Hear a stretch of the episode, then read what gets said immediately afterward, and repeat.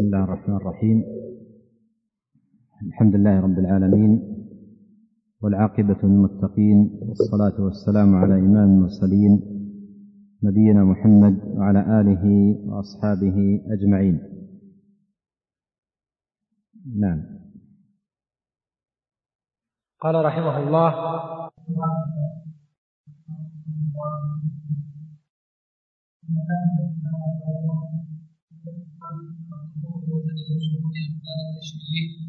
فإذا سمع المتنجس بأقدار التشبيه صفة من صفات الكمال التي أثنى الله بها على نفسه كنزوله إلى سماء الدنيا في ثلث الليل الأخير وكاستوائه على عرشه وكمجيئه يوم القيامة وغير ذلك من صفات الجلال والكمال.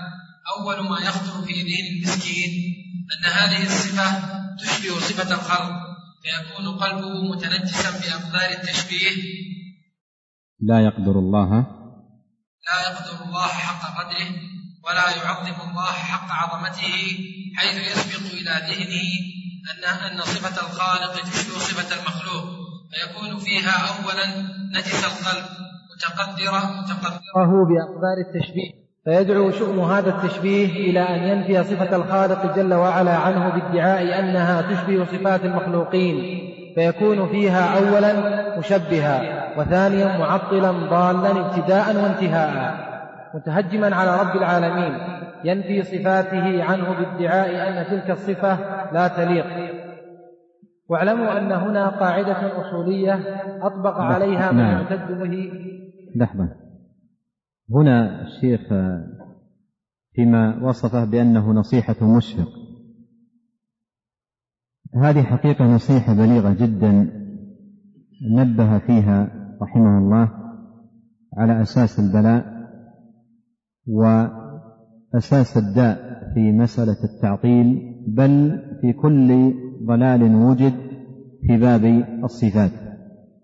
سواء من عطل أو من حرف أو من فوض أو غير ذلك من أنواع الضلال التي وجدت في هذا الباب لها مبدأ ولها أساس وهو ما أشار إليه رحمه الله بقوله تلطخ القلب بأقدار التشبيه فهذا يمكن أن نسميه بعبارة حديثة تشخيص المرض أو جرثومة المرض التي عنها وجدت أمراض عديدة. فأساس المرض أو جرثومة المرض في في في في, في الأخطاء العديدة الكثيرة في باب الصفات ترجع إلى تلطخ القلب بأقدار التشبيه. فإذا وجدت هذه الجرثومة في قلب الإنسان وهي تلطخه بأقدار التشبيه يصبح تعامله مع النصوص تعاملا آخر. غير تعامل من كان سليما من هذا الداء لماذا؟ لأنه إذا قرأ آيات الصفات مثل ما ذكر الشيخ إذا قرأ نزول نزوله في الحديث إلى إلى إلى سماء الدنيا استواء العرش مجيئه يوم القيامة إذا قرأ هذه النصوص التي في الصفات يقرأها والقلب ما به متلطخ بأقدار التشبيه فيرى أنها تدل على التشبيه.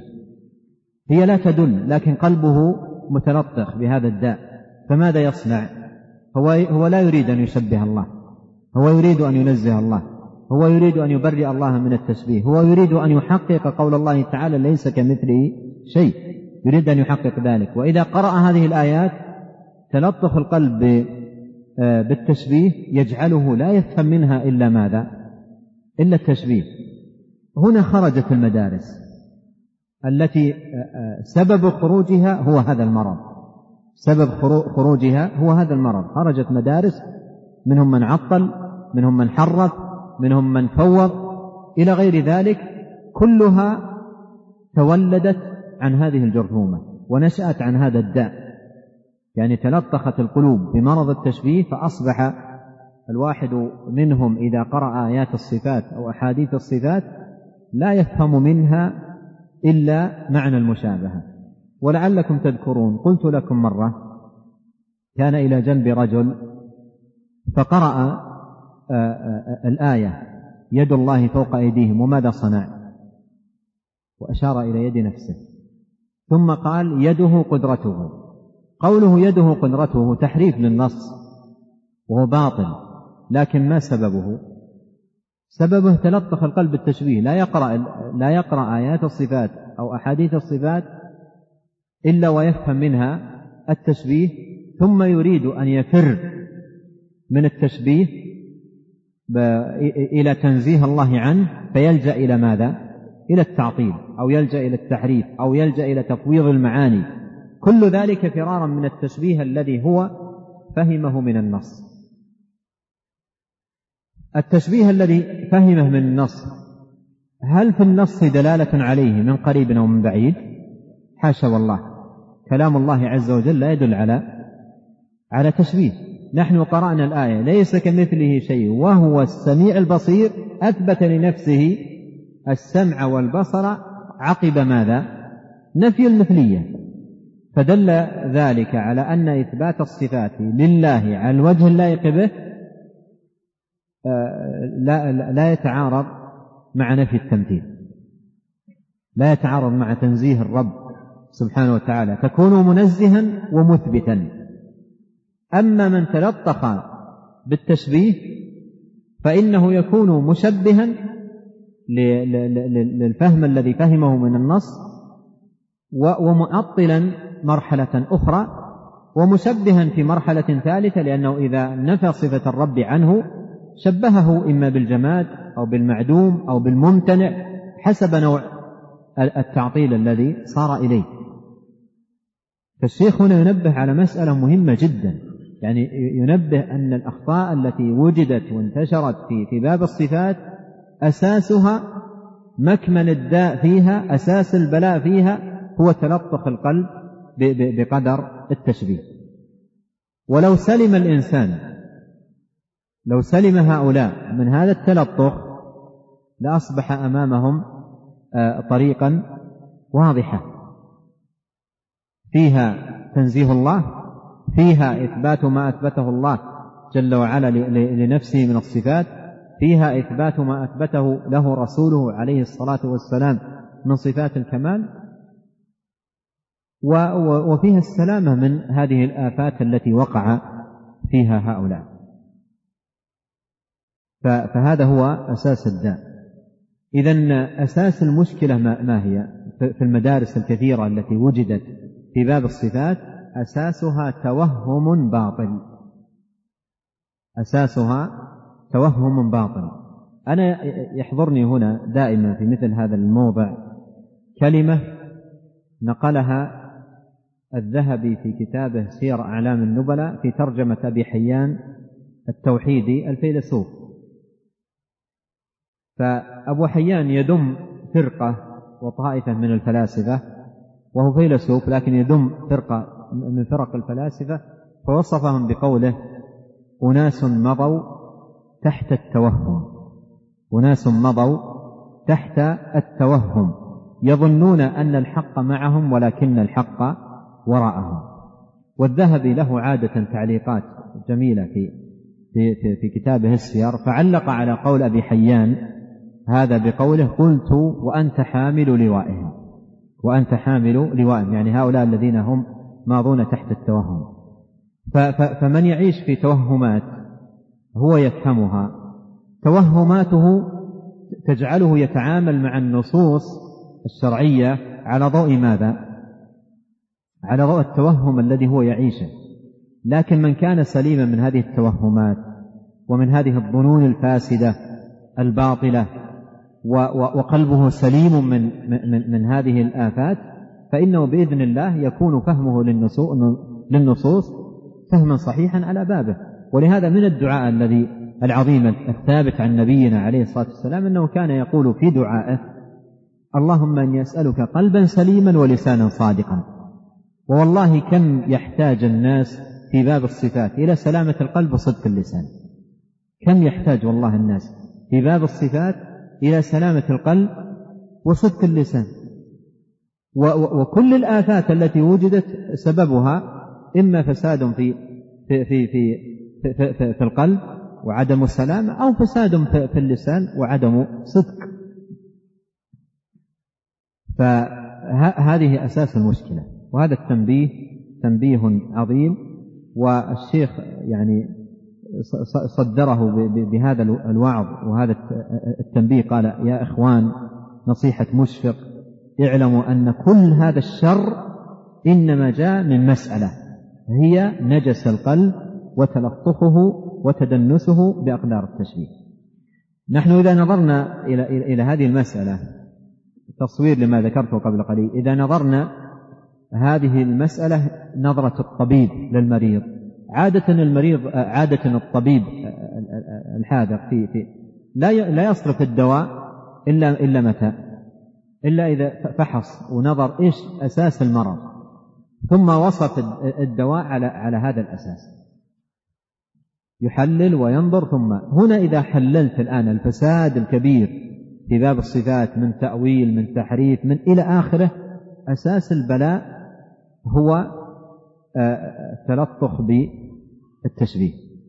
ولهذا ترى كثيرا في كتبهم ماثلا أمامك هذا التلطخ في الأدلة المنطقية الأدلة المنطقية والقواعد الفلسفية التي يؤصلونها لرد الصفات كلها فيها التلطخ هذا ظاهر. كلها فيها التلطخ هذا ظاهر بالتشبيه. لو كان الله مستويا على العرش للزم أن يكون استواءه كاستواء المخلوق. هذه هذه المقدمة. المقدمة هي تلطخ بالتشبيه والنتيجة النفي. النتيجة النفي نفي الصفة.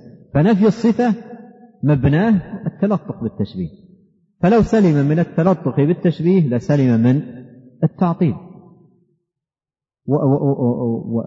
ولهذا يعني قال العلماء في في حق المعطلة معطلة الصفات قالوا كل معطل لصفات الله مشبه. كل معطل لصفات الله مشبه.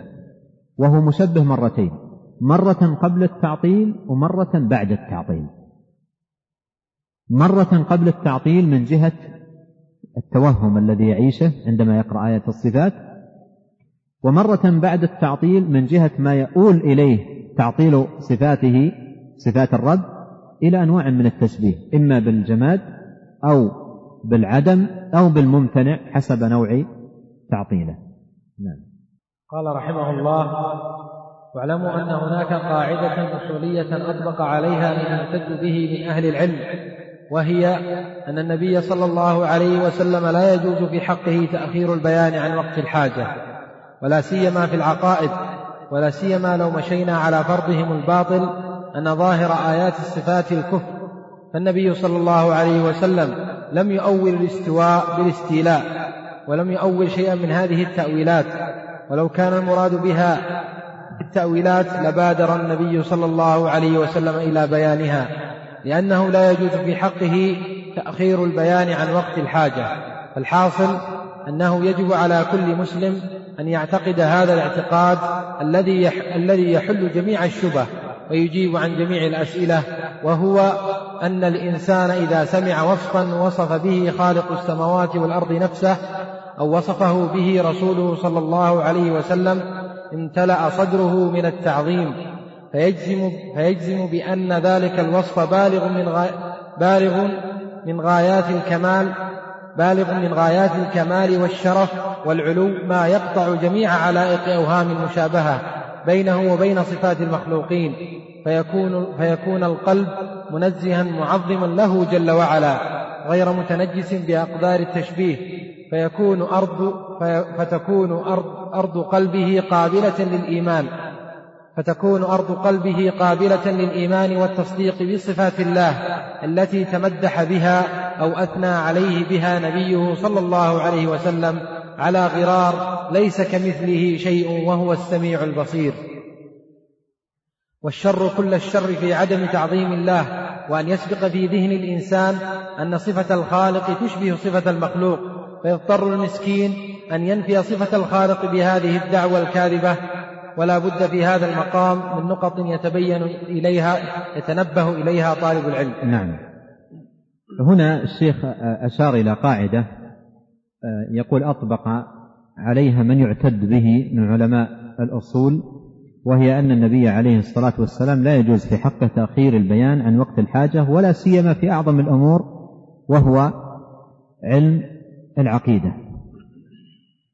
ومراد الشيخ بإراد القاعدة هنا هو أن التأويلات التي توصل إليها هؤلاء المتكلمون ويزعمون أن ظواهر نصوص الصفات ليست مرادة وأن المراد هو الذي هو الشيء الذي توصلوا إليه هم.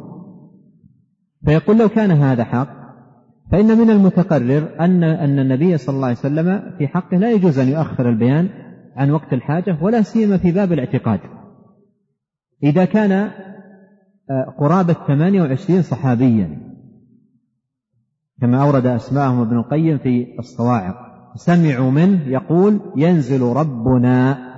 هكذا يقال ينزل ربنا إلى سماء الدنيا كل ليلة. وفي بعض الروايات يقول لا أسأل عن عبادي أحدا غيري. ويقول فينادي يقول من يسألني؟ من يستغفرني؟ من يدعوني؟ قرابة 28 صحابيا يسمعون منه هذا الكلام بهذا اللفظ. كل من يسمع هذا الكلام ما الذي يتبادر إلى ذهنه؟ من الذي ينزل؟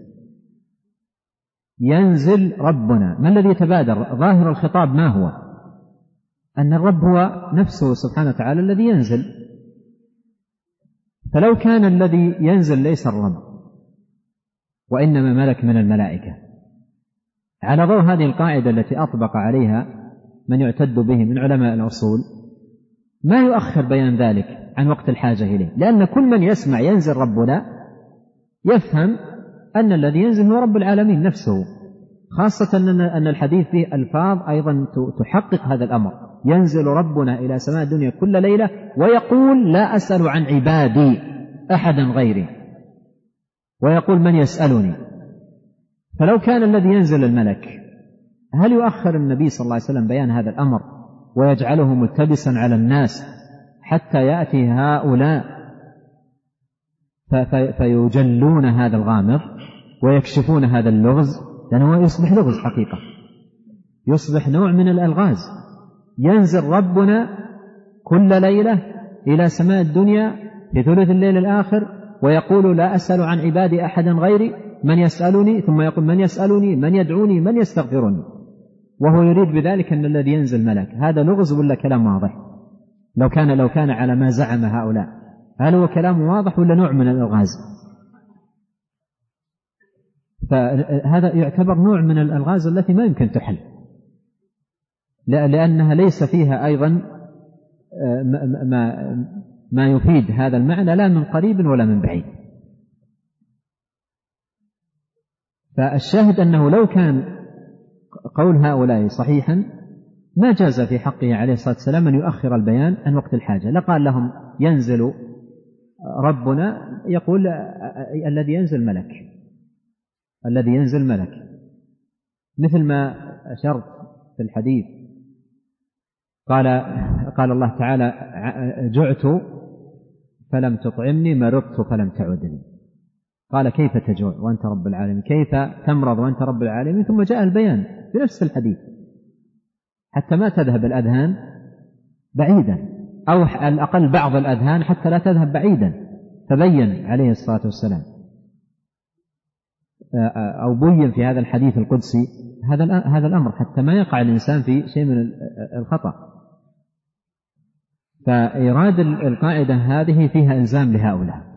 إلزام لهؤلاء. يعني اللي يقول ينزل ملك ربنا.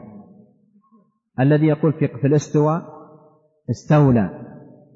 يمكن يقال له على ضوء القاعدة هذه يقال له على ضوء هذه هل لو كان هذا الذي تقولون صحيحا هل يليق في مقامه عليه الصلاة والسلام وهو الناصح لأمته الحريص على نفعهم أن يترك الأمة معمية عن هذه الحقيقة حتى أنتم الذين تكشفونها؟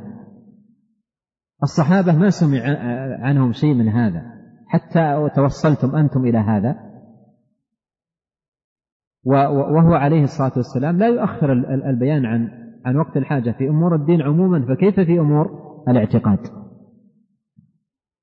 فكأن الشيخ يريد أن يقول لو كان ما يقول أولئك حقا لما تركه النبي صلى الله عليه وسلم دون بيان. هذا يكفي. لو كان ما يقول أولئك حقا لما تركه النبي عليه الصلاة والسلام. أيكونون أنصح للأمة منه أيكونون أغير على الله وعلى دينه منه عليه الصلاة والسلام. يثبت ثم يأتي هؤلاء فيما بعد ويقول الذي قاله النبي صلى الله عليه وسلم في حق الله ما يليق ولا يصلح أن يوصف الله به والذي يصلح أن يوصف به هو أنه الملك الذي ينزل ليس الله.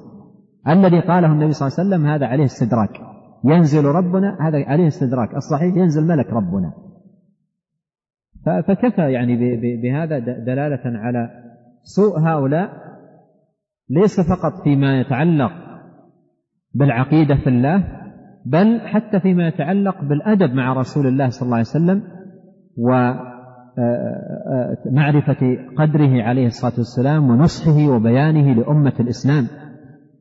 ولهذا بعض العلماء في مناظرة له مع بعض هؤلاء ألزمهم إلزام. قال هذا الذي قلتوه مثلا تأويل الاستواء بالاستيلاء. قال هذا الذي قلتوه هل علمه النبي صلى الله عليه وسلم أو لم يعلمه؟ أجيبوا قال لهم هل علمه أو لم يعلمه؟ إن قلتم لم يعلمه فماذا؟ عندكم علم من الدين في العقيدة وفيما يتعلق برب العالمين أعظم من علمه. وهو عليه الصلاة والسلام القائل أنا أعلمكم بالله. كما الحديث الذي في صحيح البخاري. إن قالوا لا علمه.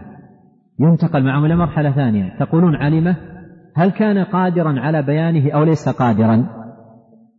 هل كان قادرا عند قدرة وفصاحة أن يبين هذا الأمر أو ليس قادرا؟ أو أنتم أقدر على بيان هذا الأمر منه؟ إن قالوا ليس قادرا أيضا طعنوا فيه عليه الصلاة والسلام وادعوا لأنفسهم أن عندهم من القدرة على بيان الدين وإيضاحه أعظم من الشيء الذي عليه النبي عليه الصلاة والسلام. الأول فيه الطعن في علمه الثاني فيه الطعن في ماذا؟ قدرته على البيان والإيضاح. فإن قالوا عالم وقادر يقال لهم هل بين هذا الأمر أو ترك الأمة بدون بيانه؟ إن قالوا بينه ماذا يقال لهم؟ ها؟ إن قالوا بينه ماذا يقال لهم؟ يقال لهم أعطونا من أحاديث بيانه لهذا الأمر. هاتوا لنا حديث فيه استوى استولى. أو أعطونا حديثا فيه التعبير بهذه اللفظة حتى نحمل نحن الأحاديث الكثيرة على موضع واحد قال فيه استولى الرب على العرش. فهل بين أو لم يبين؟ إن قالوا بين يقال لهم أعطونا البيان. أين هو؟ إن قالوا لم يبين هذا طعن في ماذا؟ نصحه.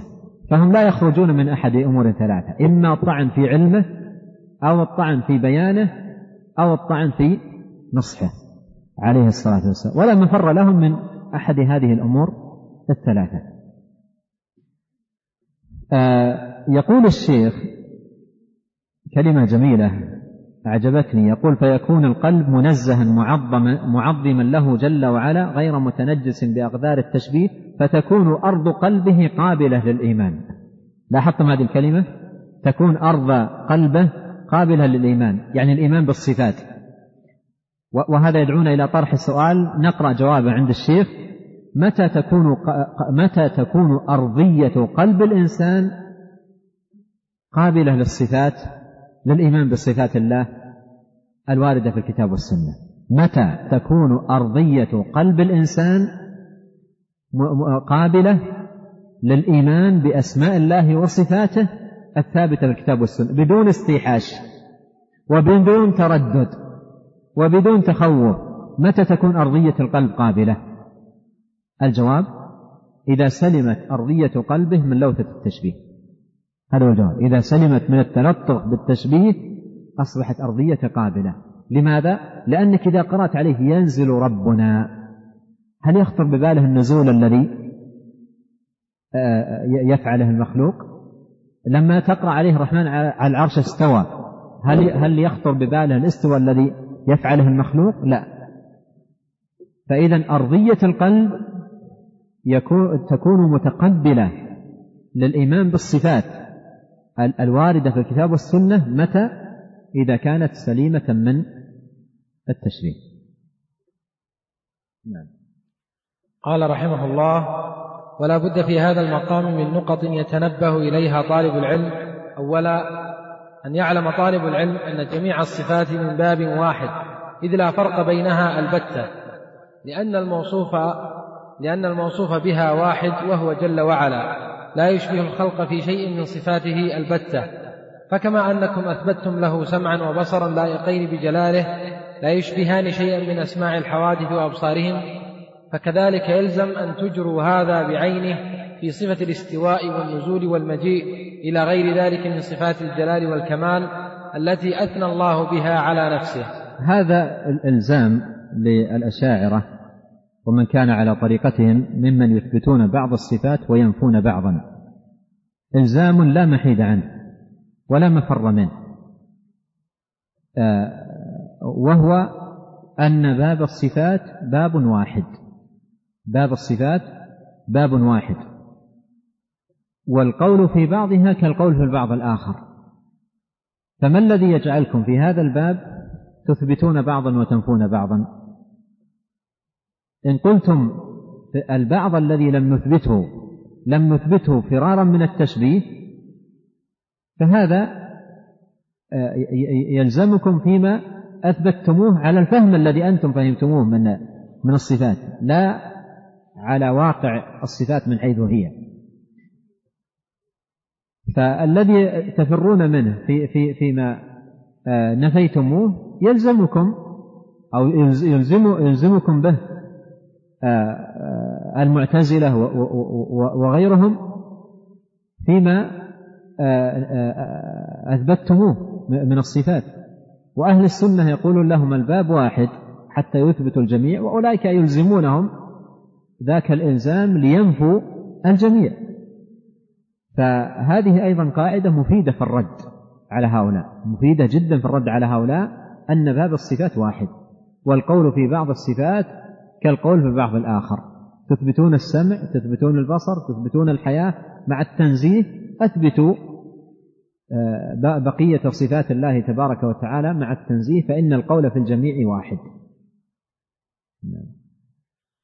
قال رحمه الله واعلموا أن رب السماوات والأرض يستحيل عقلا أن يصف نفسه. الآن, الآن حتى نستوضح الأمر أكثر. الآن لو, لو لقيت واحدا من هؤلاء يثبت السمع والبصر ولا يثبت اليد.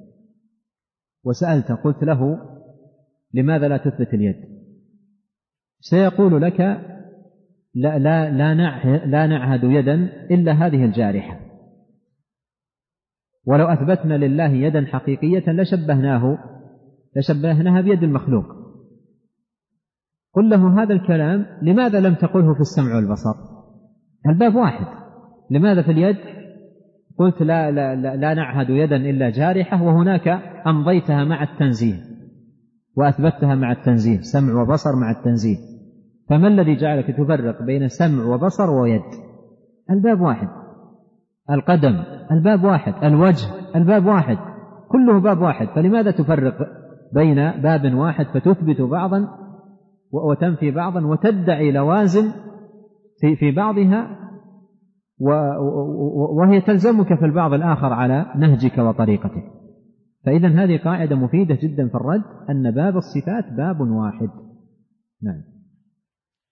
قال رحمه الله واعلموا أن رب السماوات والأرض يستحيل عقلا أن يصف نفسه بما يلزمه محذور أو يلزمه محال أو يؤدي إلى نقص.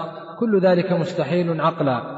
فإن الله لا يصف نفسه إلا بوصف بالغ من الشرف والعلو والكمال ما يقطع جميع علائق أوهام المشابهة بينه وبين صفات المخلوقين. على حد قوله ليس كمثله شيء وهو السميع البصير. وهذه أيضا قاعدة مهمة في الباب أن الله عز وجل لا يصف نفسه بوصف فيه محذور أو فيه معنى فاسد أو فيه أمر أمر يتنزه تبارك وتعالى عنه. فلا يصف نفسه بذلك. وإذا ادعوا في صفات الله سبحانه وتعالى التي وصف بها نفسه أنها يلزمها تلك اللوازم ثم الواحد منهم إذا نفى عن الله صفاته أثبت مثل ما عبر الشيخ سابقا من كيسه الخاص صفات لله تبارك وتعالى فيجعل نفسه يجعل نفسه أو يدعي لنفسه أنه في وصف الله سبحانه وتعالى أقدر على وصفه آه، بالصفات التي لا يلزمها محذور مما وصف هو به نفسه سبحانه وتعالى. يعني كأن لسان الحال يقول ان الشيء الذي وصف الله به نفسه يلزمه لوازم أما الأشياء التي نحن نصف الله بها خالية من اللوازم. وهذه بلية عظمى ولهذا الشيخ رد هذا المعنى وقال ان إن الله إن الله يستحيل أن يصف نفسه ويتمدح بنفسه بصفات ويلزمها لوازم فاسدة. لوازم فاسدة. ثم هذه اللوازم الفاسدة متى اكتشفت؟ مضى زمن الصحابة ومضى زمن التابعين ومضى زمن الخيرية ثم لما جاء هؤلاء المبتلون بهذه الأمراض فاكتشفوا هذه اللوازم. أما الصحابة فمضوا على الاعتقاد الحق دون أن يخالط قلوبهم أو يداخل نفوسهم شيء من ذلك. نعم. قال رحمه الله الثاني أن يعلموا أن الصفات والذات من باب واحد فكما أننا نثبت ذات فكما أننا نثبت ذات الله جل وعلا إثبات وجود وإيمان لا إثبات كيفية مكيفة فكذلك نثبت لهذه الذات الكريمة المقدسة صفات إثبات وإيمان ووجود لا إثبات كيفية وتحديد.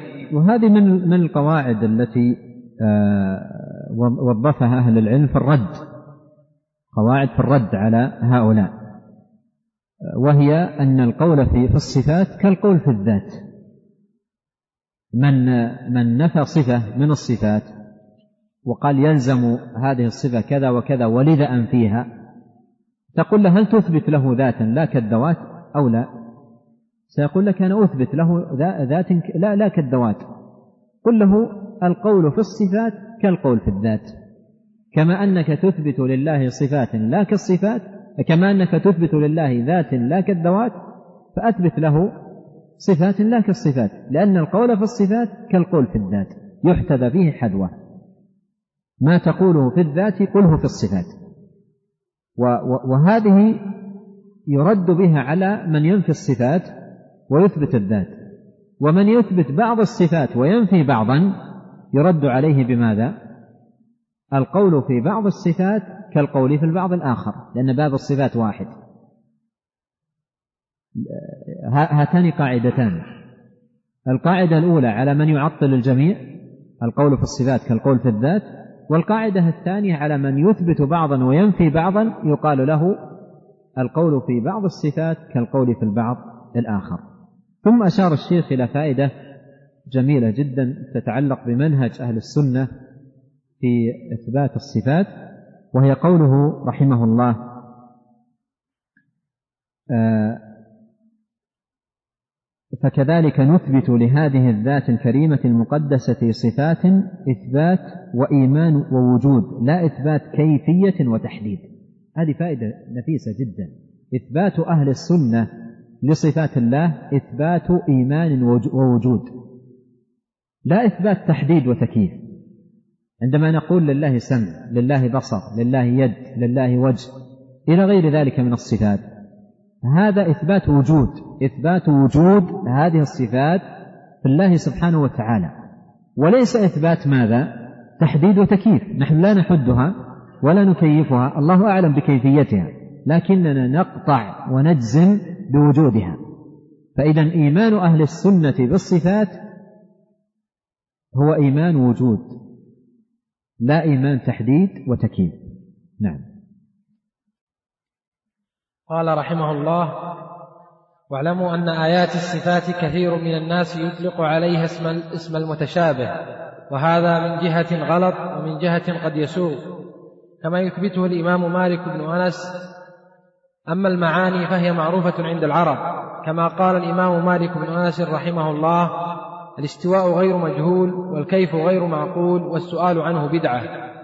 كذلك يقال في النزول النزول غير مجهول والكيف غير معقول والسؤال عنه بدعة واضطرده في جميع الصفات لأن هذه الصفات معروفة عند العرب إلا أن ما وصف به خالق السماوات والأرض منها أكمل وأجل وأعظم من أن يشبه شيئا من صفات المخلوقين كما أن ذات الخالق جل وعلا حق والمخلوقون لهم ذوات وذات الخالق جل وعلا أكمل وأنزه وأجل من أن تشبه شيئا من ذوات المخلوقين. فعلى كل حال الشر كل الشر في تشبيه الخالق بالمخلوق وتنجيس القلب بقدر التشبيه. فالإنسان المسلم إذا سمع صفة وصف بها الله أول ما يجب عليه أن يعتقد أن تلك الصفة أن تلك الصفة بالغة من الجلال والكمال ما يقطع أوهام علائق المشابهة بينها وبين صفات المخلوقين فيكون أرض فيكون أرض أو فتكون أرض قلبه طيبة طاهرة قابلة للإيمان بالصفات على أساس التنزيه على نحو ليس كمثله شيء وهو السميع البصير. وهنا يعني الشيخ أشار إلى مسألة وهي هل الصفات من المتشابه أو ليست من المتشابه. فقال في الجواب على ذلك اعلموا أن آيات الصفات كثير من الناس يطلق عليها اسم المتشابه وهذا من جهة غلط ومن جهة قد يسوق. إذا قيل صفات الله هل هي من المتشابه أو من المحكم؟ لأن الله عز وجل قال هو الذي أنزل عليك الكتاب منه آيات محكمات هن أم الكتاب وأخر متشابهات. فهل الصفات من المحكم أو من المتشابه؟ قول الشيخ هذا من جهة صح ومن جهة غلط. آه، آه، آه، لأن الصفات لها اعتبار من حيث الكيفية ولها اعتبار من حيث المعنى. لها اعتبار من حيث الكيفية ولها اعتبار من حيث المعنى. فإذا كان من يسأل عن الصفات هل هي من المتشابه أو ليست من المتشابه. يقال له هل تريد من حيث الكيفية أو تريد من حيث المعنى؟ إذا قال أريد من حيث الكيفية من حيث الكيفية يقال له ماذا؟ من المتشابه لأن كيفية صفات الله لا يعلمها إلا هو. فمن حيث الكيفية هي من المتشابه داخلة تحت قوله آه، وأخر متشابهات. أما من حيث المعنى أما من حيث المعنى فهي ليست من المتشابه من المحكم. قوله الرحمن على العرش استوى وقوله بل يداه مبسوطتان وقوله غضب الله عليها هذه من حيث المعنى من حيث المعنى. هل هي متشابه؟ لا يفهم. أو معناها واضح. وهل تفرق أنت بين استوى وبين غضب وإلا متشابهة لا تدري إيش الفرق بين غضب واستوى. إذا كان الإنسان لا يدري إيش الفرق بين غضب واستوى يكون متشابه المعنى. لكن المعنى واضح.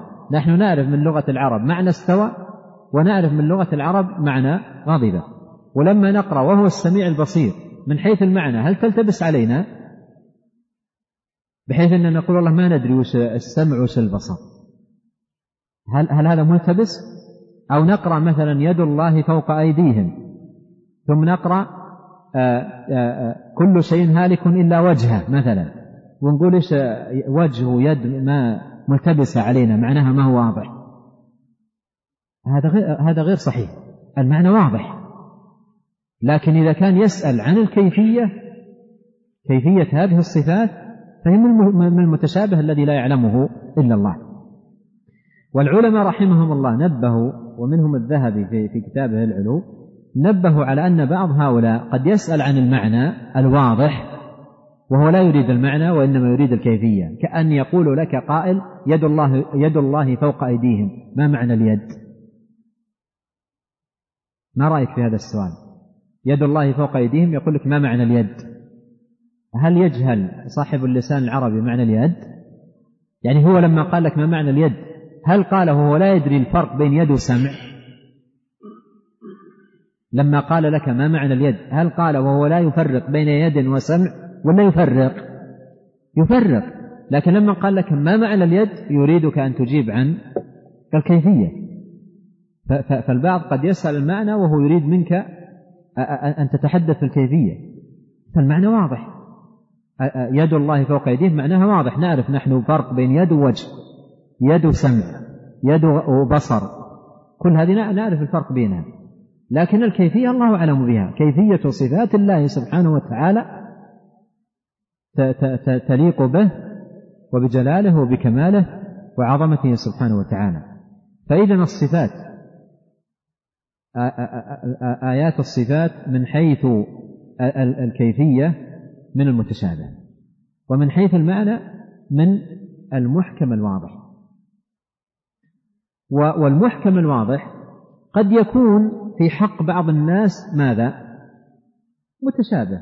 يعني مثل آه، واحد منا يعني آه، آه، ضعيف علمه في الشريعة وفي الألفاظ ومعانيها ثم يقرأ بعض آيات الصفات يقول ما أدري. لا يدري ما معناها. كونه لا يدري عن معناها هل هذا دليل أنها من المتشابه الذي لا يفهم؟ أو أن التشابه نسبي يعني في حقه هو؟ ولهذا جاء عن ابن عباس جاء عن مجاهد أنه قال قرأت القرآن كله على ابن عباس آية آية أسأله عن معنى كل آية. أسأله عن معنى كل آية. فآيات الصفات آيات واضحة. ثم تجد في بعض كتب المتكلمين ماذا يقول؟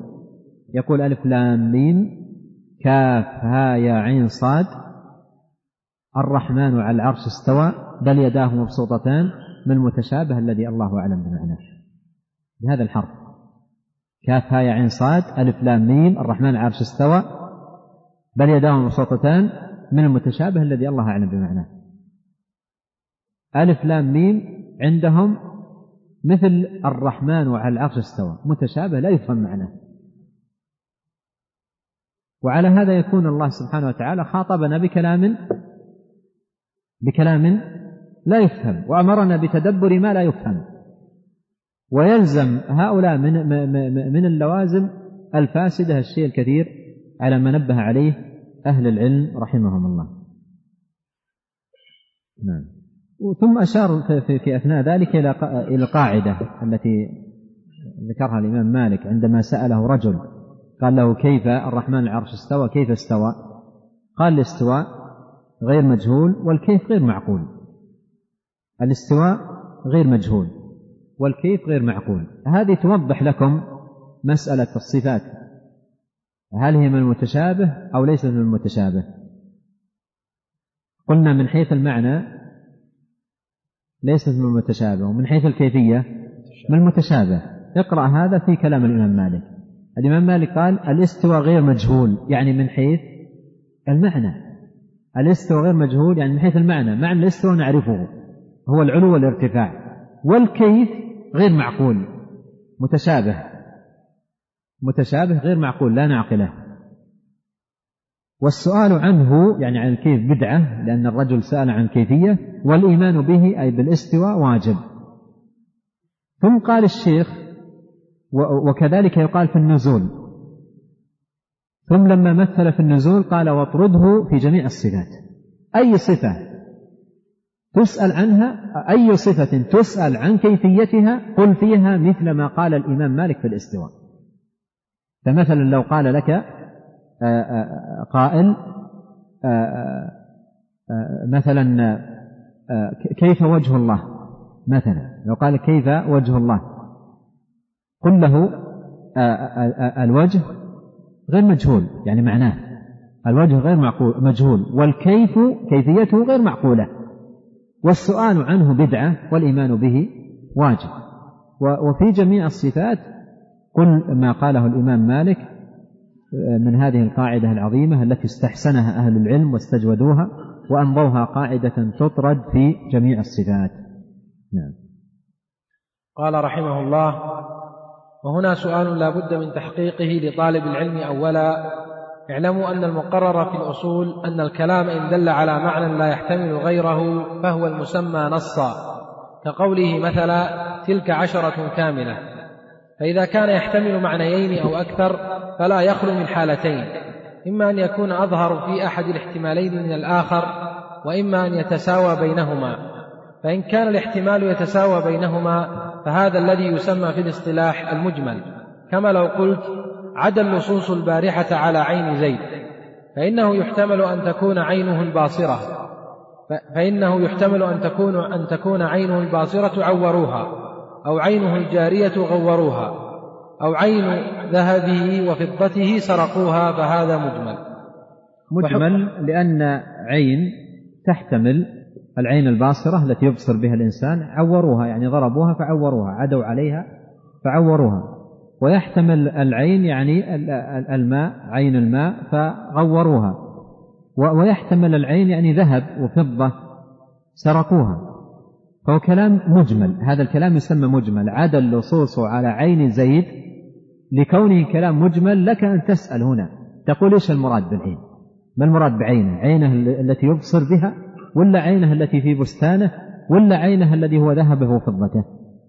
فهذا يسمى الكلام إيش؟ مجمل. نعم. وحكم المجمل أن يتوقف عنه إلا بدليل على التفصيل.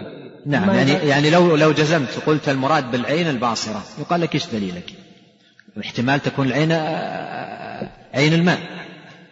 فهذا قال الحكم فيه أن نتوقف حتى يأتينا تفصيل منه نستبين الأمر وحقيقته أما إذا كان نصا صريحا فالنص يعمل به ولا يعدل عنه إلا بثبوت النسخ. نعم. فإذا كان أظهر في أحد الاحتمالين فهو المسمى بالظاهر ومقابله يسمى محتملا مرجوحا والظاهر يجب الحمل عليه إلا لدليل صارف عنه. كما لو قلت رأيت أسدا فهذا مثلا مثلا فهذا مثلا ظاهر في الحيوان المفترس. محتمل في الرجل الشجاع وإذا فنقول الظاهر المتبادر الآن الآن يعني مع هذه المقدمة آه، يصل الشيخ إلى نتيجة تتعلق في الموضوع وهو موضوع الصفات. يقول وإذا فنقول وإذا فنقول فالظاهر المتبادر من آيات الصفات من نحو قوله يد الله فوق أيديهم وما جرى مجرى ذلك هل نقول الظاهر المتبادر من هذه الصفة هو مشابهة الخلق حتى يجب علينا أن نقول أن نؤول؟ حتى يجب علينا أن نؤول ونصرف اللفظ عن ظاهره؟ أو ظاهرها المتبادر منها تنزيه رب السماوات والأرض حتى يجب علينا أن نقره على الظاهر من التنزيه؟ الجواب أن كل وصف أسند إلى رب السماوات والأرض فظاهره المتبادر منه عند كل مسلم هو التنزيه الكامل عن مشابهة الخلق فإقراره على ظاهره هو الحق وهو تنزيه رب السماوات والأرض عن مشابهة الخلق في شيء من صفاته. فهل ينكر عاقل أن المتبادر للأذهان السليمة أن الخالق ينافي المخلوق في, ذا في ذاته وسائر صفاته؟ لا والله لا يعارض في هذا. إلا, مكا إلا مكابر ثم نعم نعم, نعم. هنا الشيخ يعني من المقدمة التي مضت وصل إلى نتيجة تتعلق في بظواهر نصوص الصفات. ظواهر نصوص الصفات مثل يد الله فوق أيديهم وما جرى مجراها من نصوص الصفات. ما الظاهر المتبادر للأذهان من نصوص الصفات؟ من مثل قوله يد الله فوق أيديهم. ما هو الظاهر المتبادر للأذهان؟ هل الظاهر المتبادر للأذهان معنى يليق بالله ويخصه؟ أو الظاهر المتبادر منها الشيء الذي نراه في الشاهد؟ ما, ما, ما هو الظاهر المتبادر؟ قال الشيخ رحمة الله عليه في, في خاتمة آه، كلامه الجواب أن كل وصف أسند إلى رب السماوات والأرض فظاهره المتبادر منه عند كل مسلم هو التنزيه الكامل. عن مشابهة الخلق فإقراره على ظاهره هو الحق. فإقراره على ظاهره هو الحق. لكن هنا مسألة. لو أنبه عليها شيخ الإسلام في التدمرية لو قال لك قائل هل ظاهر نصوص الصفات مراد أو غير مراد؟ لو قال لك قائل هل ظاهر نصوص الصفات مراد أو غير مراد؟ ماذا تقول له؟ نحن من خلال ما سبق عرفنا أن بعض الأفهام الفاسدة ما الذي يظهر لها من نصوص الصفات؟ التشبيه. الأفهام الفاسدة يظهر لها من نصوص الصفات التشبيه. فلو كان الذي سألك هذا السؤال من هؤلاء وقال لك هل ظاهر نصوص الصفات مراد أو ليس مرادا؟ وقلت له مراد ومشى. ما الذي يفهم؟ يفهم أن, أن الظاهر الذي هو يفهمه أنه مراد. ولهذا نبه شيخ الإسلام ابن تيمية أن, أن, أن هذا المقام في مثل هذه الحال يحتاج إلى أن تسأله. وتقول له ماذا تفهم من الظاهر؟ إذا قال لك هل ظاهر نصوص الصفات مراد أو ليس مرادا؟ ماذا تفهم من الظاهر؟ لو قال لك أفهم من الظاهر هذه اليد هذا الذي يظهر لي تقول له هذا مراد؟ ها؟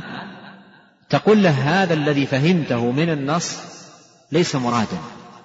وفي الوقت نفسه تقول له ليس هو هذا ظاهر النص لأنه لا يمكن أن يكون ظاهر نصوص الصفات معنى لا يليق بالله سبحانه وتعالى. فهذا الذي أنت تفهمه هذا فهم خاطئ. وإن قال الذي أفهم معنى يليق بالله تقول له هذا هو ظاهر نصوص الصفات وهو مراد. وهذا التفصيل هو من تمام النصح حتى لا تلتبس الأمور لأن هذا من الألفاظ التي وجد فيها اشتباه بسبب علم الكلام بسبب الباطل الذي شاع في كثير من الناس. فلهذا نبه شيخ الإسلام. لو قال قائل هل ظاهر نصوص الصفات مراد أو ليس مرادا؟ يقال له ماذا تفهم من من الظاهر. وعلى ضوء ذلك يجاب. نعم. قال رحمه الله الجواب أن كل وصف أسند إلى رب السماوات والأرض. قال رحمه الله ثم بعد هذا البحث الذي ذكرنا نحب أن نذكر كلمة قصيرة لجماعة قرأوا في المنطق والكلام.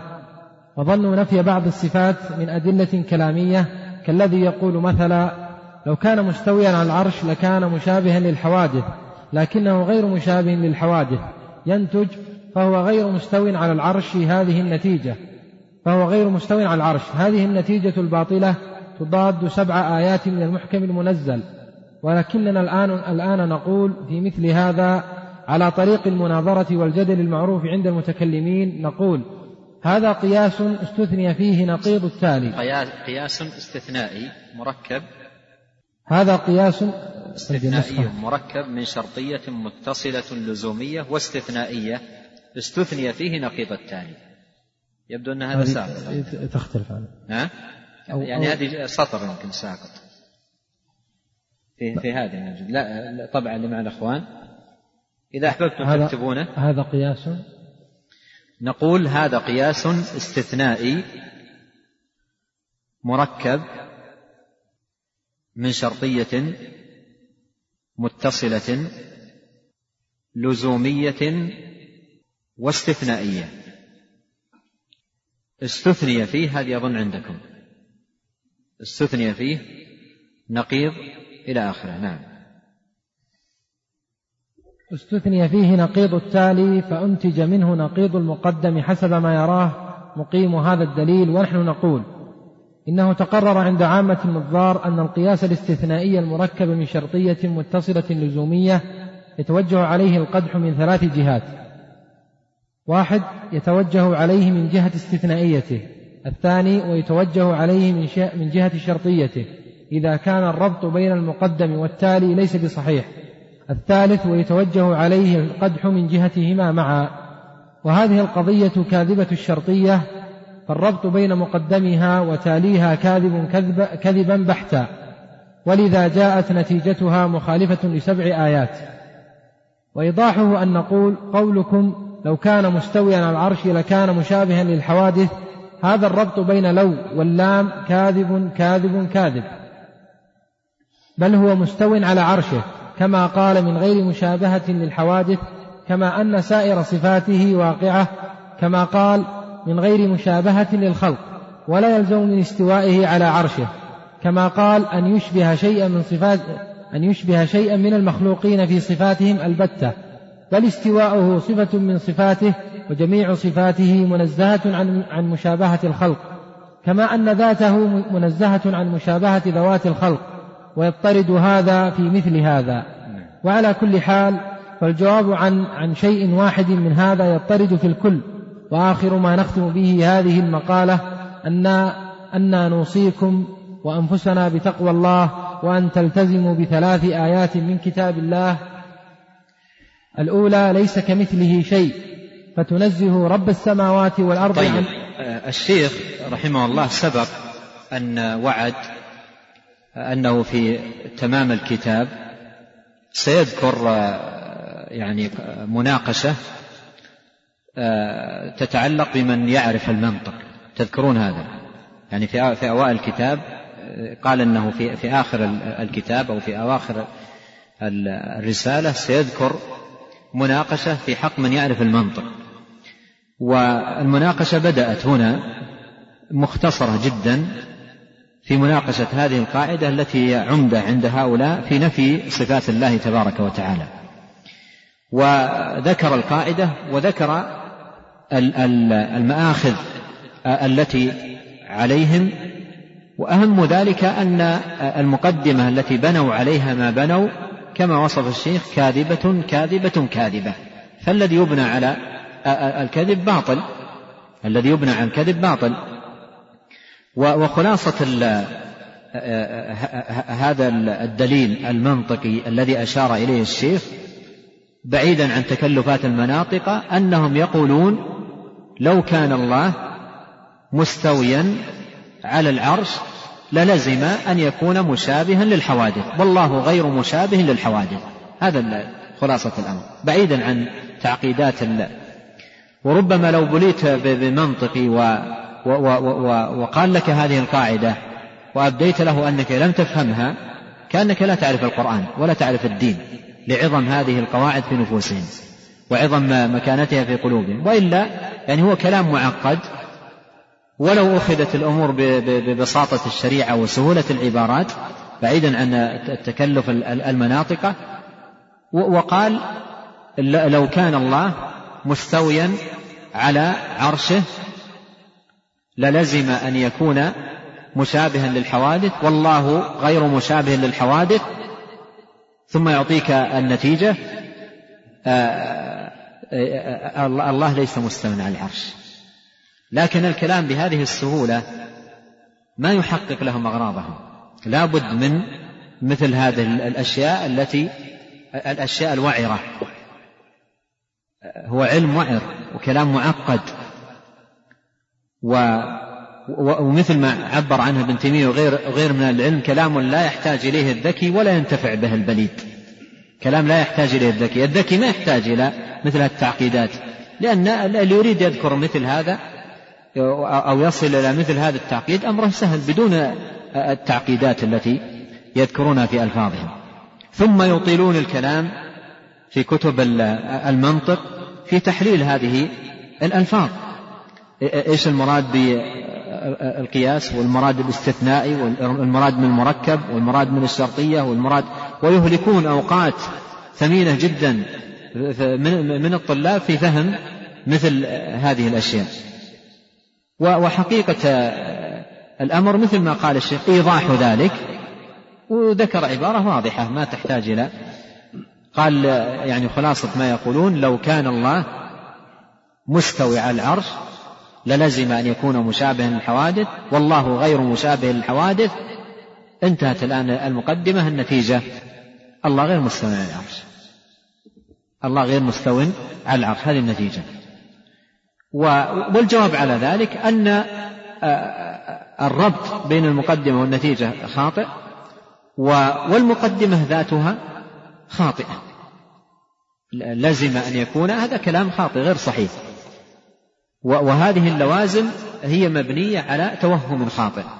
وإذا أردت أن تؤكد له هو نفسه خطأ مقدمته التي بنى عليها نفي الاستواء مثلا قل له في في في في, في السمع والبصر وهو يثبتهما مثل ما قال في الاستواء وانظر ماذا يجيبك. قل له في السمع والبصر مثل ما قال في الاستواء. نفس القاعدة قلها له. واجعل مثالها السمع والبصر. ماذا سيجيبك؟ سيخطئك في هذا الربط. ويقول لك السمع والبصر الذي نثبته لله سبحانه وتعالى خاص به. قل له والاستوى الذي نثبت نحن لله ما هو؟ الاستوى الذي نثبته لله نحن ما هو؟ خاص به. جل وعلا يليق بجلاله وكماله سبحانه وتعالى. ثم قال الشيخ وآخر ما نختم به هذه المقالة.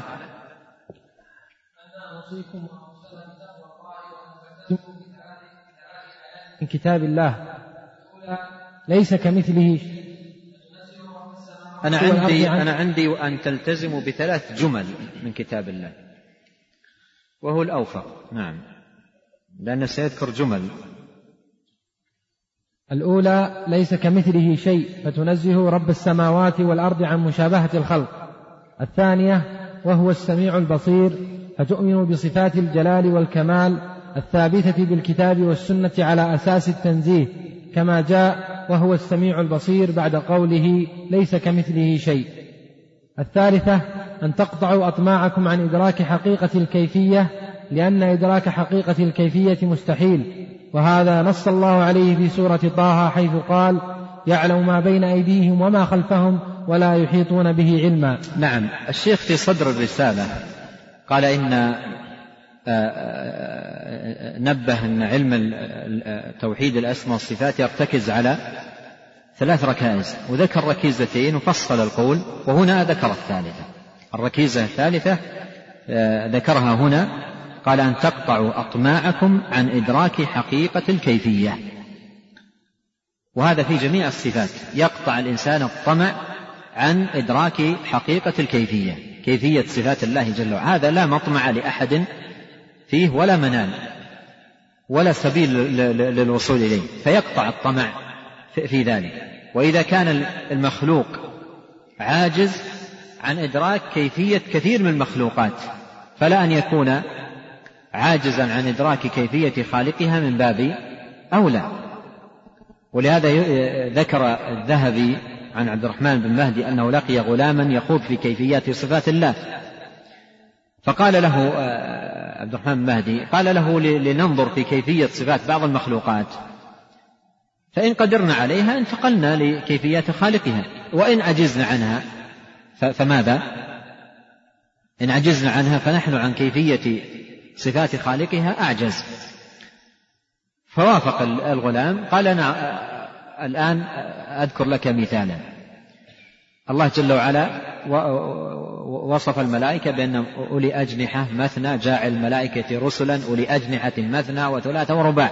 والنبي صلى الله عليه وسلم رأى جبريل وقد سد الأفق وله ستمائة جناح. أخبرني عن كيفية هذه الأجنحة. الستمائة جناح هذه حدد لي أماكنها. ففتح الغلام فاه وما استطاع أن يتكلم. قال أنا أهون عليك الأمر. أحد الملائكة أو بعض الملائكة لهم ثلاث أجنحة وثلاث له ثلاث أجنحة جناحا يمينه وجناحا يساره الجناح الثالث وين وكيف يطير؟ فهذا عجز عن إدراك ماذا؟ عن إدراك كيفية مخلوق من المخلوقات. هذا يدل على عجز الإنسان. فكيف يتجرأ؟ أن يتحدث في كيفية خالقها فقال القرآن انتهيت. وكان منه أن تاب. فالإنسان عاجز عن إدراك كيفية كثير من المخلوقات الروح التي بين جنبي الإنسان. تصعد وتهبط وتقبض وتنتزع من البدن. والله يقول ويسألونك عن الروح قل الروح من أمر ربي وما أوتيتم من العلم إلا قليلا. هذا الذي أوتي العلم القليل كيف يتجرأ؟ ويخوض في كيفية صفات الله جل وعلا. إذن الواجب قطع الطمع. قطع الطمع. وأقول لك إن أعظم ما يعينك على قطع الطمع في, في, في, في باب الصفات قولك الله أكبر التي هي من الكلمات التي يحبها الله سبحانه وتعالى. أحب الكلام إليه. قولك الله أكبر هذه وحدها تكفيك في قطع الطمع. لماذا؟ لأن كل ما يخطر ببالك فالله ماذا؟ أكبر منه. الله أكبر من كل ما يخطر في بالك. مهما بلغ الإنسان في تقدير شيء يزعمه كيفية لصفات الله فالله أكبر من ذلك وأعظم. فلينتهي الإنسان وليقطع الطمع ولا يفتح لنفسه مجالا للخوض في كيفية صفات الله سبحانه وتعالى. ثم ذكر الشيخ الدليل والأدلة على قطع الطمع عن الخوض في الكيفية كثيرة منها قوله ولا تقف ما ليس لك به علم وقوله أن تقولوا على الله ما لا تعلمون وقوله يعلم ما بين أيديهم وما خلفهم ولا يحيطون به علما. وسيوضح الشيخ وجه الدلالة في الآية على ذلك. نعم. قال رحمه الله فقوله يحيطون به فعل مضارع والفعل الصناعي الذي يسمى بالفعل المضارع وفعل الأمر والفعل الماضي ينحل عند النحويين عن مصدر وزمن. كما قال ابن مالك في الخلاصة المصدر اسم ما سوى الزمان من مدلولي الفعل كأمن من أمن. وقد حرر علماء البلاغة في مبحث المصدر المصدر اسم ما سوى الزمان من مدلولي الفعل كأمن من أمن. أمن اللي هو المصدر من أمن الذي هو الفعل. وقد حرر علماء البلاغة في مبحث الاستعارة التبعية أنه ينحل عن مصدر وزمن ونسبة فالمصدر كامل في مفهومه إجماعا فيحيطون في مفهومها الإحاطة فيتسلط النفي على المصدر الكامن في الفعل فيكون معه كالنكرة المبنية على الفتح فيصير المعنى لا إحاطة للعلم البشري برب السماوات والأرض فينفي عن جنس أنواع الإحاطة عن كيفيتها الإحاطة المسندة للعلم منفية عن رب العالمين.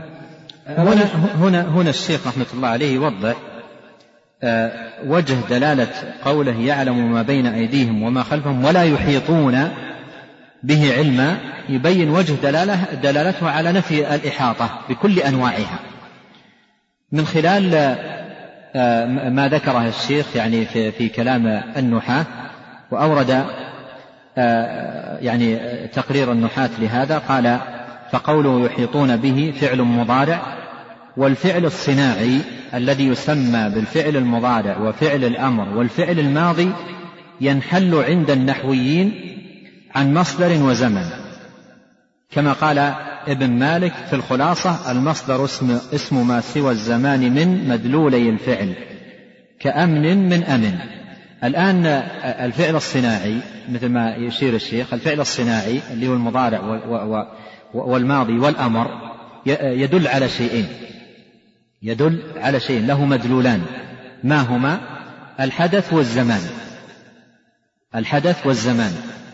فمثلا آمنة اللي هو المثال الذي في البيت آمنة هذا فعل ماضي. هذا الفعل الماضي يدل على حدث الذي هو المصدر الأمن ويدل على الزمن اللي هو الماضي. وعندما تقول يأمن يدل على حدث الذي هو المصدر الأمن ويدل على آه، آه، آه، نعم زمن الذي هو الحال والمستقبل. وإئمن الذي هو الأمر يدل على الحدث الذي هو الأمن الذي هو المصدر ويدل على وقت وهو أو الزمان وهو المستقبل. ولهذا هنا قال في البيت المصدر اسم ما سوى الزمان من مدلولي الفعل. الفعل له مدلولان له مدلولان. ما هما؟ الزمان والحدث الذي هو المصدر. هذا تعريف الآن للمصدر. ما هو المصدر؟ يقول المصدر اسم ما سوى الزمان من مدلولي الفعل. الفعل له مدلولان. الفعل له مدلولان. ما هما؟ الزمان والحدث. فقوله المصدر اسم ما سوى الزمان من مدلولي الفعل كأنه قال المصدر هو الحدث الذي يدل عليه الفعل. كأنه قال المصدر هو الحدث الذي يدل عليه الفعل. مثلا الفعل قام. يقوم قم. هذا هذا الفعل ماضيه ومضارعه وأمره يدل على شيئين. على زمان وعلى حدث. ما هو الحدث هنا؟ القيام. هذا هو المصدر. هذا هو المصدر. فيقول الشيخ وقد حرر علماء البلاغة في مبحث الاستعارة التبعية أنه ينحل عن مصدر وزمن ونسبة فالمصدر كامن في مفهومه إجماعا. كامن في, مجموع في مفهومه إجماعا. لا يحيطون كامن في مفهومه الإحاطة. والنفي في قوله لا يحيطون متسلط على المصدر الذي هو أحد مدلولي الفعل.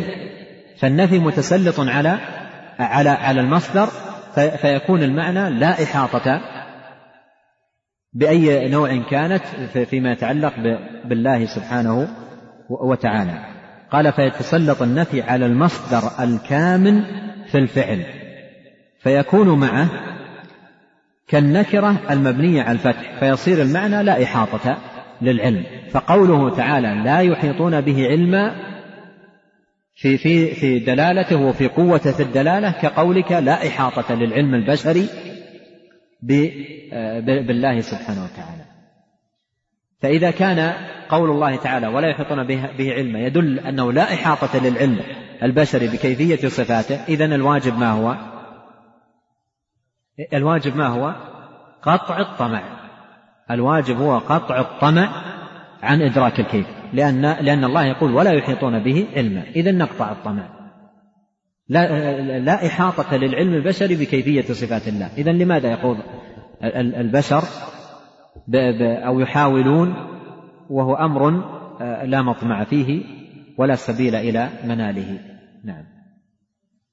قال رحمه الله فلا يشكل عليكم بعد هذا صفة نزول ولا مجيء ولا صفة يد ولا أصابع ولا عجب ولا ضحك لأن هذه الصفات كلها من باب واحد فما وصف الله به نفسه منها فهو حق وهو لائق بكماله وجلاله لا يشبه شيئا من صفات المخلوقين وما وصف به المخلوقون منها فهو حق مناسب لعجزهم وفنائهم وافتقارهم. وهذا الكلام الكثير أوضحه الله في كلمتين ليس كمثله شيء وهو السميع البصير. ليس كمثله شيء تنزيه بلا تعطيل وهو السميع البصير إيمان بلا تمثيل. فيجب من أول الآية وهو ليس كمثله شيء التنزيه الكامل الذي ليس فيه تعطيل ويلزم من قوله وهو السميع البصير الإيمان بجميع الصفات الذي ليس فيه تمثيل. فأول الآية تنزيه وآخرها إيمان. ومن ومن عمل بالتنزيه الذي في ليس كمثله شيء والإيمان الذي في قوله وهو السميع البصير فقطع النظر عن إدراك الكنه والكيفية المنصوص في قوله ولا يحيطون به علما خرج سالما. وقد ذكرت لكم مرارا أني أقول هذه متى, متى يمكن تطرحون سؤال متى يخرج الإنسان سالم في, في, في باب الصفات؟ بهذه القواعد الثلاث. أن ينزه وأن يثبت وأن يقطع الطمع عن إدراك الكيف. نعم. قال رحمه الله تعالى وقد ذكرت لكم مرارا أني أقول هذه الأسس الثلاثة التي ركزنا عليها البحث وهي تنزيه الله عن مشابهة الخلق والإيمان بالصفات الثابتة بالكتاب والسنة وعدم التعرض لنفيها وعدم التهجم على الله بنفي ما أثبته لنفسه وقطع الطمع عن إدراك الكيفية. الشيخ رحمة الله عليه هنا لما يقول وقد ذكرت لكم مرارا آه، أني أقول هذه الأسس الثلاثة. في الواقع أن الشيخ ركز عليها في, في, في أكثر كتبه أكثر كتب في الأضواء وفي أكثر كتبه يؤكد على هذه الأسس الثلاثة ويبين أن من تمسك بها خرج سالما. والآن سيذكر لكم كلاما جميلا لطيفا لإقناع كل أحد بهذه الأسس. يقول أنت الآن لو أنك آمنت بهذه الأسس ولقيت الله يوم القيامة. هل يحاسبك الله على أنك نزهته؟ ممتثلا قول ليس كمثله شيء. هل يحاسبك الله على أنك أثبتت له ما أثبت لنفسه؟ ممتثلا قوله هو السميع البصير. هل يحاسبك الله إذا امتنعت عن الخوض في كيفية صفاته؟ امتثالا لقوله ولا يحيطون به علما. يقول والله ما يحاسبك الله على هذا لأن هذا هو المسلك الصحيح. فهذه إقناع وتأكيد على هذه الأصول والأسس العظيمة. نعم.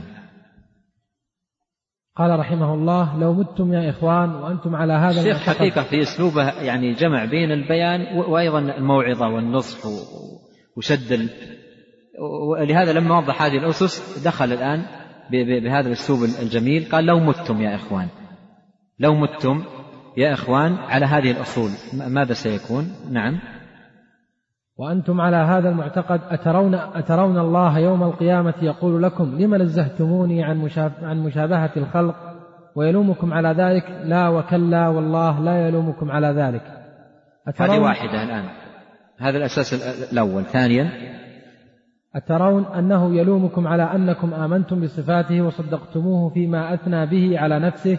ويقول لكم لما أثبتتم لي ما أثبته لنفسي ما أثبته لنفسي أو أثبته لي رسولي لا والله لا يلومكم على ذلك ولا تأتيكم عاقبة سيئة من ذلك. هذا اثنين. ثلاثة. كذلك لا يلومكم الله يوم القيامة ويقول لكم لما قطعتم الطمع عن إدراك الكيفية ولم تحد ولم تحد ولم. ولم ولم. ولم تحددوني بكيفية مدركة ثم إنا نقول يعني هذا إقناع من الشيخ جميل في أن هذه الأسس الثلاثة. ثم نقول ثم إنا نقول لو تنطع متنطع وقال نحن لا ندرك كيفية النزول منزهة عن نزول الخلق ولا ندرك كيفية يد منزهة عن أيدي الخلق ولا ندرك كيفية استواء منزهة عن استواءات الخلق. فبينوا لنا كيفية معقولة منزهة تدركها عقولنا فنقول أولا هذا السؤال الذي قال فيه مالك بن أنس والسؤال عنه عن هذا بدعة. ولكن نجيب ونقول اعرف أيها المتنطع السائل الضال. عندي أعرفت أيها المتنطع. ونقول عرفت أيها المتنطع السائل الضال كيفية الذات المقدسة الكريمة المتصفة بصفة النزول وصفة اليد وصفة الاستواء وصفة السمع والبصر والقدرة والإرادة والعلم فلا بد أن نقول فلا بد أن يقول. فلا بد أن يقول. لا فلا بد أن يقول لا. فلا يقول بد لا أعرف كيفية الذات. فلا بد أن يقول لا. فنقول معرفة كيفية الصفة متوقفة على معرفة كيفية الذات. إذا على على القاعدة الماضية القول في, في الصفات كالقول في الذات. فهو إذا قال لك أخبرني عن كيفية النزول كيفية الاستواء كيفية اليد إلى آخره قل له أنت أخبرني عن كيفية الذات. لا بد أن يقول أنا لا أعرف كيفية الذات. قل له القول في الصفات كالقول في الذات. فكما أنك تثبت ذاتا لا تعرف كيفيتها فنحن نثبت صفات لا نعرف كيفيتها. وعرفنا قبل قليل أن إيمان أهل السنة بالصفات إيمان إيش؟ لا إيمان تحديد وتكييف. إيمان وجود لا إيمان تحديد وتكييف. نعم. قال رحمه الله إذ الصفات تختلف باختلاف موصوفاتها ونضرب مثلا ولله المثل الأعلى فإن الأمثال لا تضرب لله ولكن الأخرويات لا مانع منها كما جاء بها القرآن. فنقول مثلا كما قال العلامة ابن القيم رحمه الله لفظة رأس الراء والهمزة والسين رأس. الراء والهمزة والسين رأس هذه الكلمة. أضفها نعم. إلى رأس هذه الكلمة نعم. الراء والهمزة والسين. رأس هذه الكلمة لا. يعني قراءتها آه، الراء والهمزة والسين رأس. هذه الكلمة. الراء والهمزة والسين رأس.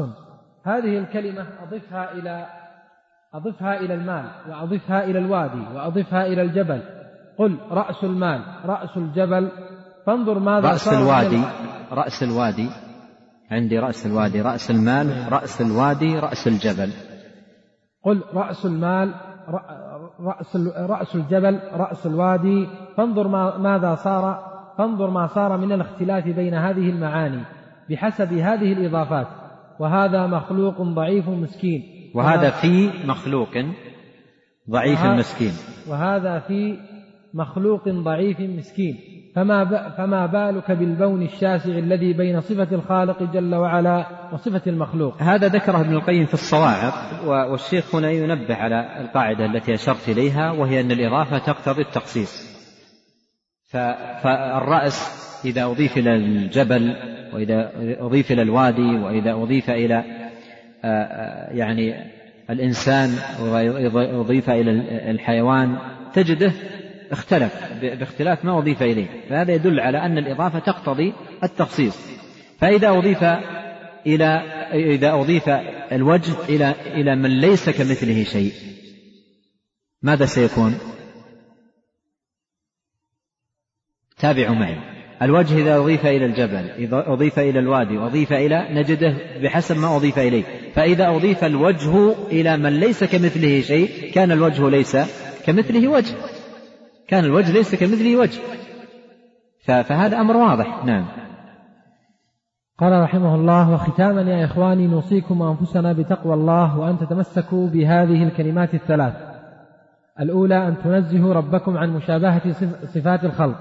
الثانية أن تؤمنوا بما وصف به نفسه أو وصفه به رسوله صلى الله عليه وسلم إيمانا, إيمانا مبنيا على أساس التنزيه على نحو ليس كمثله شيء وهو السميع البصير. الثالثة وتقطع الطمع في إدراك الكيفية لأن الله يقول ولا يحيطون به علما. هذا التكرار من الشيخ هو في الحقيقة من تمام النصيحة وهو من السنة. ألا وقول الزور ألا وقول الزور ألا وشهادة الزور فما زال يكررها. فالتكرار في المقامات العظيمة للترسيخ وللتأكيد وتعميق المعنى هذا أمر مطلوب. فمن نصح الشيخ رحمة الله عليه يكرر في الكتاب الواحد وفي كتب الأخرى حتى ترسخ هذه الركائز العظيمة التي ينبني عليها الكلام في باب الصفات. نعم. قال رحمه الله ونريد أن نختم هذه المقالة بنقطتين. إحداهما أنه ينبغي للمؤولين أن ينظروا في قوله تعالى لليهود وقولوا حطة فإنهم زادوا في هذه في هذا اللفظ المنزل نونا فقالوا حنطة. فسمى الله هذه قيل فقال في البقرة فبدل الذين ظلموا قولا غير الذي قيل لهم فأنزلنا على الذين ظلموا رجزا من السماء بما كانوا يفسقون. لحظة. عندكم آه، يبدو سقط أو أقرأ عليكم من نسختي. ثم إنا نريد إنهاء البحث بالمقارنة بين ما يسمونه مذهب السلف ومذهب الخلف. وقولهم أن مذهب السلف أسلم ومذهب الخلف أحكم وأعلم. فنقول أولا وصفوا مذهب السلف بأنه أسلم وهي صيغة تفضيل من السلامة. وما كان يفوق غيره ويفضله في السلامة فلا شك أنه أعلم منه وأحكم. ثانيا اعلموا أن المؤولين ينطبق عليهم بيت الشافعي رحمه الله. رام نفعا فضر من غير قصد ومن البر ما يكون عقوقا. يعني هذا الشيء اللي فعلوه إن أحسن بهم الظن أنهم راموا نفعا. وهو تنزيه الله سبحانه وتعالى. وقال ومن البر ما يكون عقوقا. ومن البر ما يكون عقوقا. يعني قد قد يفعل الإنسان شيء يفعله من أجل البر ولكنه هو في الحقيقة هدم. هو في الحقيقة هدم. قال وإيضاح المقارنة أن من كان على معتقد السلف الصالح إذا سمع مثلا قوله تعالى على العرش استوى امتلأ قلبه من الإجلال والتعظيم والإكبار لصفة رب العالمين التي مدح بها نفسه وأثنى عليها بها فجزم بأن تلك الصفة التي تمدح بها خالق السماوات والأرض بالغة. من غاية الكمال والجلال ما يقطع علائق أوهام المشابهة بينه وبين صفات الخلق لأن الصفة لا يمكن أن تشبه صانعها في ذاته ولا في شيء من صفاته. وبإجلال تلك الصفة وتعظيمها وحملها على أشرف المعاني اللائقة بكمال من وصف من وصف بها نفسه وجلاله يسهل على ذلك المؤمن السلفي أن يؤمن بتلك الصفة ويثبتها لله كما أثبتها الله لنفسه على أساس التنزيه. فيكون أولا منزها سالما من أقدار التشبيه وثانيا مؤمنا بالصفات مصدقا بها على أساس التنزيه فيكون سالما من أقدار التعطيل. فيجمع بين التنزيه والإيمان بالصفات على نحو ليس كمثله شيء وهو السميع البصير. فمعتقده طريق سلامة محققة لأنه مبني على ما تضمنته آية ليس كمثله شيء الآية من التنزيه الآية يعني من التنزيه والإيمان فهو تنزيه من غير تعطيل وإيمان من غير تشبيه ولا تمثيل. وكل هذا طريق سالمة محققة وعمل بالقرآن فهذا هو مذهب السلف. وأما ما يسمونه مذهب الخلف فالحامل لهم فيه على نفي الصفات وتأويلها هو قصدهم تنزيه الله عن مشابهة الخلق ولكنهم في محاولتهم لهذا التنزيه وقعوا في ثلاث بلايا. ليست واحدة منها إلا وهي أكبر من أختها. الأولى من هذه البلايا الثلاث أنهم إذا سمعوا قول الله تعالى ثم استوى على العرش زعموا أن ظاهر الاستواء في الآية هو مشابهة استواء المخلوقين فتهجموا على ما وصف الله به نفسه في محكم كتابه وادعوا عليه أن ظاهره المتبادر منه هو التشبيه بالمخلوقين في استوائهم. فكأنهم يقولون لله هذا الاستواء الذي أثنيت به على نفسك في سبع آيات من كتابك ظاهره قدر, قدر نجس لا يليق بك لأنه تشبيه بالمخلوقين. ولا شيء من الكلام أقدر وأنجس من تشبيه الله بخلقه. سبحانك هذا بهتان عظيم. وهذه هي البلية الأولى التي هي التهجم على نصوص الوحي وادعاء أن ظاهرها تشبيه الخالق بالمخلوق وناهيك بها بلية. ثم لما تقررت هذه البلية في أذهانهم وتقدرت قلوبهم بأقدار التشبيه اضطروا بسببها إلى نفي صفة الاستواء فرارا من مشابهة الخلق التي افتروها على نصوص القرآن أنها هي ظاهرها. ونفي الصفة التي أثنى الله بها على نفسه من غير استثناء من غير استثناء إلى على الاستناد إلى كتاب أو سنة هو البلية الثانية التي وقع في وقعوا فيها فحملوا نصوص القرآن أولا على معنى غير لائق بالله ثم نفوها من أصلها فرارا من المحذور المحذور التي زعموا. والبلية الثالثة أنهم يفسرون الصفة التي نفوها بصفة أخرى من تلقاء أنفسهم من غير استناد إلى وحي مع أن الصفة التي فسرها بها هي بالغة غاية التشبيه التشبيه بالمخلوقين. فيقولون عندك؟ فيقولون استوى ظاهره مشابهة استواء المخلوقين فمعنى استوى استولى. ويستدلون بقول الراجز في إطلاق الاستواء على الاستيلاء قد استوى بشر على العراق من غير سيف ودم مهراق.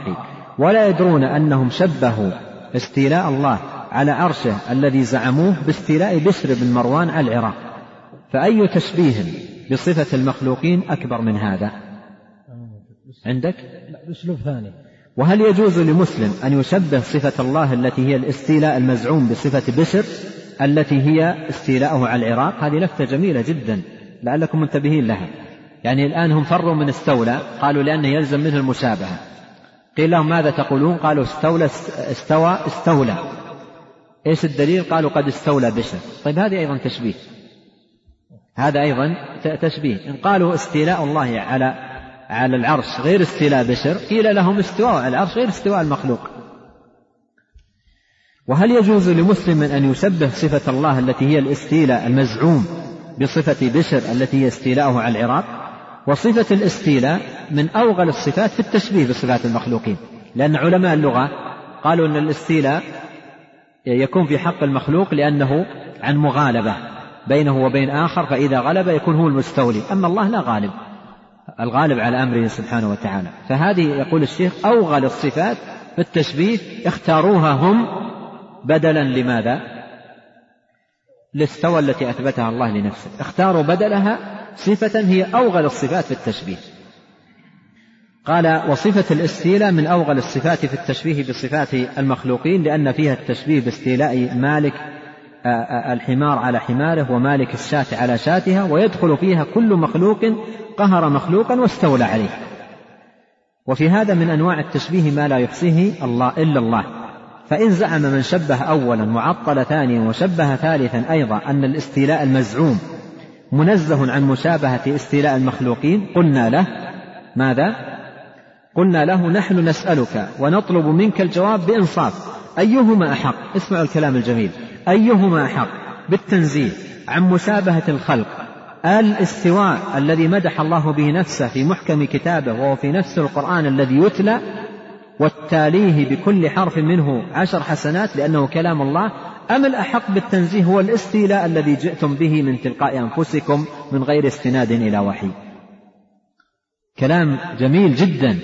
يقول أي الكلمتين أحق بالتنزيه؟ الاستواء أو الاستيلاء. الاستواء من كلام الله الذي إذا تلاه التالي له بالحرف عشر حسنات. أي الكلام أحق بالتنزيه كلام الله أم الكلام الذي جئتم به من كيسكم الخاص؟ قال ولا شك أن الجواب الحق أن اللفظ الوارد في القرآن أحق بالتنزيه والحمل على أشرف المعاني وأكملها من اللفظ الذي جاء به معطل من كيسه الخاص لا مستند له من الوحي.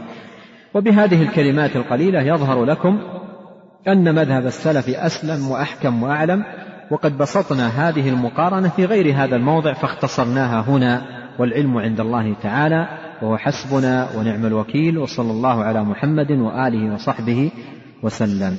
نسأل الله جل وعلا بأسماء الحسنى وصفاته العلى أن يغفر للشيخ وأن يسكنه الجنة وأن يجزيه خير الجزاء على محاضرته هذه وعلى آه، آه، كتبه النافعة ومؤلفاته المفيدة وأن يجزيه خير الجزاء وأوفره. إنه تعالى سميع الدعاء وهو أهل الرجاء وهو حسبنا ونعم الوكيل.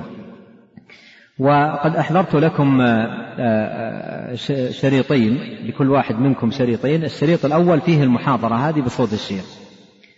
والشريط الثاني فيه الموضع الذي قرأته عليكم من سورة الأنعام الآية التاسعة والخمسين الذي فيه كلامه آه، عن آه، آيات آه، عن العلم الذي فيه كلامه عن العلم وأن المخلوق لا يعلم الغيب. وسماعكم لهذين الشريطين فيه فوائد كثيرة. من ضمنها فيما أحسب أنه سيفتح لكم بابا في القرب من كتب الشيخ وأشرطة الشيخ والاستفادة منها ونسأل الله جل وعلا أن ينفعنا بما علمنا وأن يعلمنا ما ينفعنا وأن يزيدنا علما وأن يجعل ما نتعلمه حجة لنا لا علينا. والله تعالى أعلم وصلى الله وسلم على نبينا محمد وآله وصحبه.